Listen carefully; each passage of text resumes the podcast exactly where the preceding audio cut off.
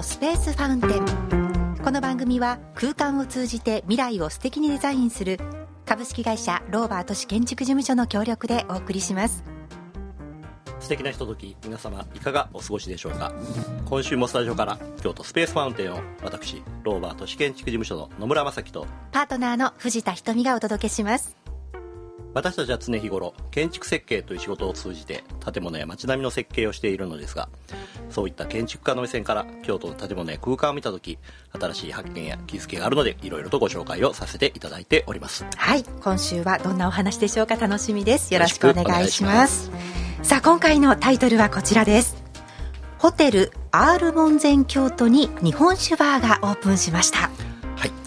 えー、っとですね、はい、祇園にですね、アール門前京都というラグジュアリーホテルがね、うん。うん、あるんですけれども、はい、あのー、まあ、これフランス語読みということでね、ええ、英語では ART と書きますので、アートって書いて、ね。うんうん、で、門前は MON、前は ZEN ということで、えっ、ー、と、アール門前京都というふうな読み方をするんですけれども、はい、ちょうど古門前通りにあるそうなんですね。ラグジュアリーホテル。はい、で古門前通りといいますとね古美術商やお茶の道具屋さんやそういったねあのお店が軒を連ねる昔からの街並みそうまさにアートの通りですよね、はい。うん、でそちらの方にですねこう新しくあのできたホテルの中にですね日本酒バーがこの2月にオープンしましたとそうですね。しかもここのホテルはとても特徴的で、ねうん、京都の老舗の美術商が手掛けたホテルということですよね。そうなんですね。あのもう4代目になられるんですけれども、はい、明治時代からあるあの美術商さんが中西正方健さん、はい、手掛けられた。お茶道具なんかをね得意になさってるとこですね。すね。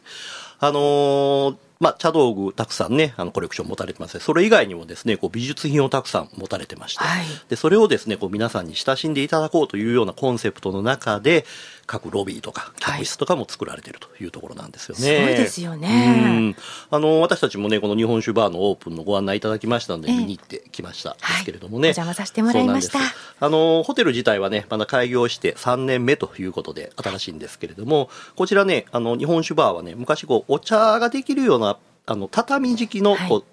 座敷みたいなのがロビーにあったんですね。ええ、でそこの畳敷きの座敷みたいなところの畳を2畳分だけくり抜いて、うん、それでそこにこう日本酒をこうねあの酒聞きのできるマスターがですねセレクトしていただいてこう。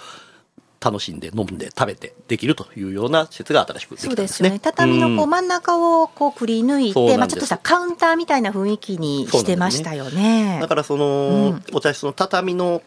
畳面がカウンターというようなイメージ、ね、だから畳をテーブルにしてるというす。ごいなんか斬新なアイディアで。で横にまあすごいゆったりしたソファーの、うん、ソファータイプの椅子を置いてあって。あって、ね、でその厨房というか、うん、カウンターの中は一段掘り下がってましてあのまあいわば体を半分だけ出してやるような、はい、そういうふうなイメージのしつらいとなってす、ね、ごいですよね。本当にこう掛け軸も飾ってあって、うん。はい、まあ、オープンスタイルなこうお茶室みたいな雰囲気ですもんね。ね。うん、あのー出てくるね、あの、お食事も、境界石の名店、祇園松室さんのね、はい、おつまみをね、味わいながら、その、よりすぐったお酒を出していただけるというようなことでね、あの、興味あるんですけど、営業はね、金曜日、土曜日の週末だけなんですね。えー、で、あの、時間の方も8時半から夜の12時までということで、まあ、週末だけの限定営業ですけれども、なかなか楽しめる空間じゃないかなという、ね、そうですよね。建築としたら、建物全体はすき家建築ということになるんですかね。ねあのーうん、いろいろな部分に工夫が凝らしてありまして、はい、例えばウォールナットの木をですね、こう樹脂で固めたようなカウンターとかがございましてね。そうでしたね。えーうん、あの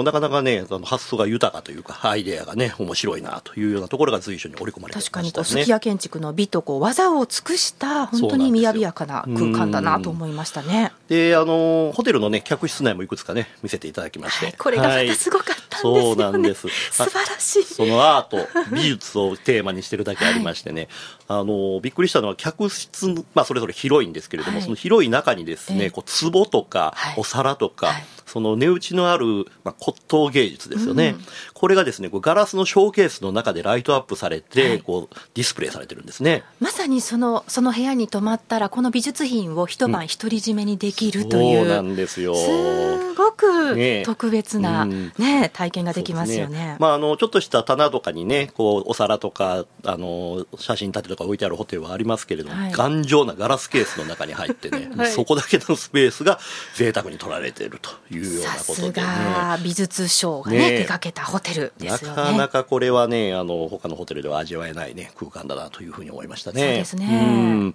あとはね、びっくりしたのは天井の高さ。すごい高かったです。ね、はい、あの天井高がね3メートルというふうに、はい、あのおっしゃってましたから、普通はね大体、天井って2.4メートルぐらいなんですね。うんうんうん、でですから普通のホテルよりは60センチほど高くあるんですけど、すごい開放感でしたよね。はいあそう考えたら、うん、まあ、60センチって思うとふーんと思うんですけれども、えー、あの空間としてその一歩中に入った時にすごくやっぱりゆったりとしますよね。で、お話をお聞きしますとあのここは5階建てが建てられる地域なんですね、はいはい、5階建てで建てられる地域なんですけれども、うん、あえて4階にしてそれぞれの天井を高くしました贅沢に使ってるわけですよね、ね、このまあ部屋数を取ってたくさん作りましょうというこのホテルの設計とはですね、ま、もう全く真逆で真逆で本当に客室はもう15部屋にこう抑えてその分一つ一つ税を尽くしているという形になってるんですね、はい、でそれぞれの部屋もですねあの全く違うデザインになってまして、うんうん例えばメゾネットって言いまして、はい、こう2階建てになってまして、中に階段がついててね。面白いお部屋でしたね。で、下にお風呂とシャワールームと、うん、あとそうゆっくりとね、湯上がりでくつろげる部屋があって、でその2階がベッドルームになってたりとか。しかもその部屋にあった、うん、あの仕掛け。そうですね。あのプラネタリウム。あの夜ね、はい、なってこう真っ暗になるとプラネタリウムが楽しめると天井に浮かぶそのねロマンティックな天の川。そうなんですよ。これ嫌いな女の子いないですよ、ね、すごいなと思って。あとね、うん、まあプロジェクターとかね、はいはい、あのスピーカーとか、うん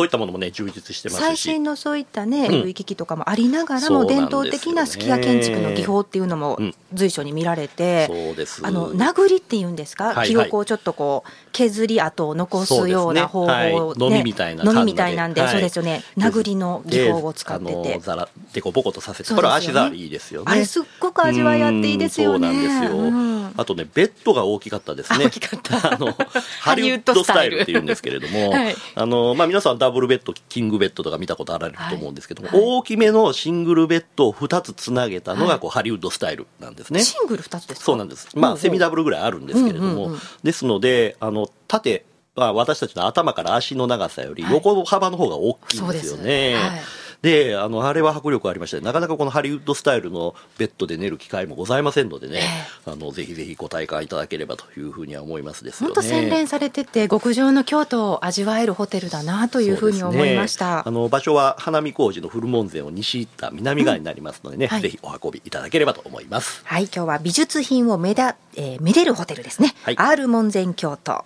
ご紹介させていただきました、はい、ありがとうございますさあ京都スペースファウンテン質問コーナーに参ります、野村さん、今日はちょっと私事であるんですけども、はい。はい、実はですね、先日雪が降ったじゃないですか。ね、2月になって初めて京都市内、あ、雪が降ったと思って、ちょっと心が躍ってしまいまして、はい、あって、あのアナと雪の女王みたいなね、感じで、あの、玄関を飛び出したんですよ。はいはい、そしたらですね、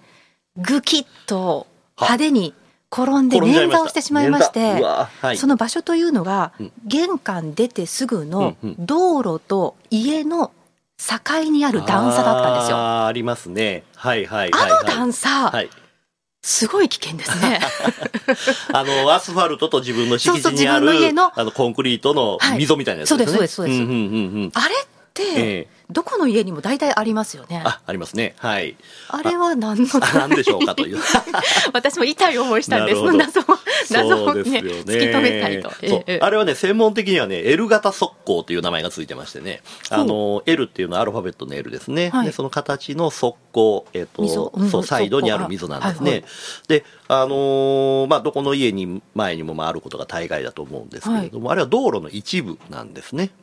ああれは、えっ、ー、と、私有地というよりかは道路側なんですか、ね、道路側なんです。だ？からあれ、はい、あの、例えばその L 型側溝の前に、こう、スロープを作ったりとかしてる人いますけど、あれは厳密に言うと、京都市だったり京都府だったりの土地に、こう、勝手に作ってることになるので、あくまで管轄は地方公共団体なんですね。そうなんですね。そうなんですよ。ですので、はい、例えばガタガタなってきたから自分で直そうとかですね、はいはい、あの、ちょっと、グレーが嫌やから黒に変えようとかいうようなことは基本的にこう市の方にあのやってもらうというようなスタンスになってるんですね。えーそうなんです。びっくりしました、えーそうなんですか？そうなんです。だから私たちもその道路の幅を測るときは、はいあの L 型側溝の外側から向こうの L 型側溝の外側までを道路の幅で測って、はいで、あの、まあ、道路幅ってすごく建築するとき大事なので、それを数値として書き込むんですけれども、ただまあ想像するに、そうやってね、すっ転ばれたいうことはだいぶと、あの、ガタガタだったりとか、少しね、ええなんかこう、歪んでる感じがあるんですすよね。道路のあれですかね、車の衝撃があるからですか？そうですね、ん。あの長年のことですからね、はい。やっぱりそのそうやって経年劣化で段になったりするんですけれども、はい。まずは京都市にですねあのご連絡をされてあの危ないから直してくださいというふうなことをおっしゃっていただければですね、まあ、順番に直していくというふうには思うんですけどなかなかこれも縦割り行政なんでね、はいあの難しいところありますよね。えーそうなんですね。え、段差を作る意味っていうのは、排水そうですね。排水？ですね、うん。はい。あの、道路っていうのは真ん中の部分が高くなってまして、横に行くほど、こう、低くなってるんです。だから、かまぼこみたいな形してるね、極端に言うと。そうなんですか？そうなんですよ。ええでこう丸くな気づかなかっ、ってただから道路の真ん中からこう横に水がこう流れはいはいはいて、はい。で、あの L 型側溝でちょっと平って、マンホールに流していくというふうなことを考えてるんですけれどうも、考えた人やっぱりそうなんですね。頭いいですね。うん。なそうだ。だから水たまりはそこのとこにできる。できるんです。あわけなあそうか。うん。水の通り道もちゃんと作ってるわけそうなでね。なんんですすよね。で他にもですね、例えば水道管を入れ替えたりね、電気の線を入れ替えたりということで地面を掘り起こしてアスファルト引き直してというふうなことしてますから、あの、そうこうしてる間にどんどんどんどんずれたりね、はい。あの、ししてくると思うんですけれども、うん。まあ、あのーまあ、大したお怪我じゃなくてね、よかったですけど。全治1か月なので、まあまあ、この L 型速攻を恨みましたけれども、ねでも大事な部ですよ分なんですえね。えただね、あの、私たち専門的に、あれ、L 型側溝って一つの幅が60センチなんですね。えそうなんだ。大きさも決まってるん建物の土地の間口とかを測るときに、はい。こう表立ってこう、メジャーを当てると大層な時ありますね。はい。で、その時はこう L 型側溝の数を数えるんです。何個分っていうので大体で、10個あるから、あここ間口6メーターやなと。えいうふうな形で、まあ一つ我々からすると定規の代わりになってるんですけどね、あれがね。なるほど。そうなんですよ。すごい面白い話ですね。ですのでね、まあ、L 型速攻60センチっていうのをちょっと覚えておくと、はい何かと便利なことは我々ありますよということなんですけど。そっか、じゃあ家の高さをその L 型速攻からどのぐらい高くするかっていうのはその個人の自由なんですね。はいまあ、基本的にでも L 型速攻からは雨溢れること多いですから、それより上に作っとかないとね、あーえーあの家の中に水が入る原因にもなりますということですね。なるほど、はい今日はありがとうございました。皆さんからの質問もお待ちしております。ぜひお寄せください。はいえー京都スペースファウンテン、そろそろお別れの時間となってまいりました。今日はですね、古門前通りにあるホテル、アール門前京都の、えーお話をお届けいたしました。素敵なホテルでしたね。はいはい。株式会社ローバー都市建築事務所へのお問い合わせは電話番号京都075-451の5777番。京都075-451の5777番にお願いします。ホームページもぜひご覧ください。ローバー建築ローバー建築と検索をお願いいたします。西陣生まれの建築事務所です。今週のご案内は、ローバー都市建築事務所の野村正樹と、パートナーの藤田瞳がお届けしました。それでは皆さん、またまた来週。京都スペースファウンテンこの番組は空間を通じて未来を素敵にデザインする株式会社ローバー都市建築事務所の協力でお送りしました。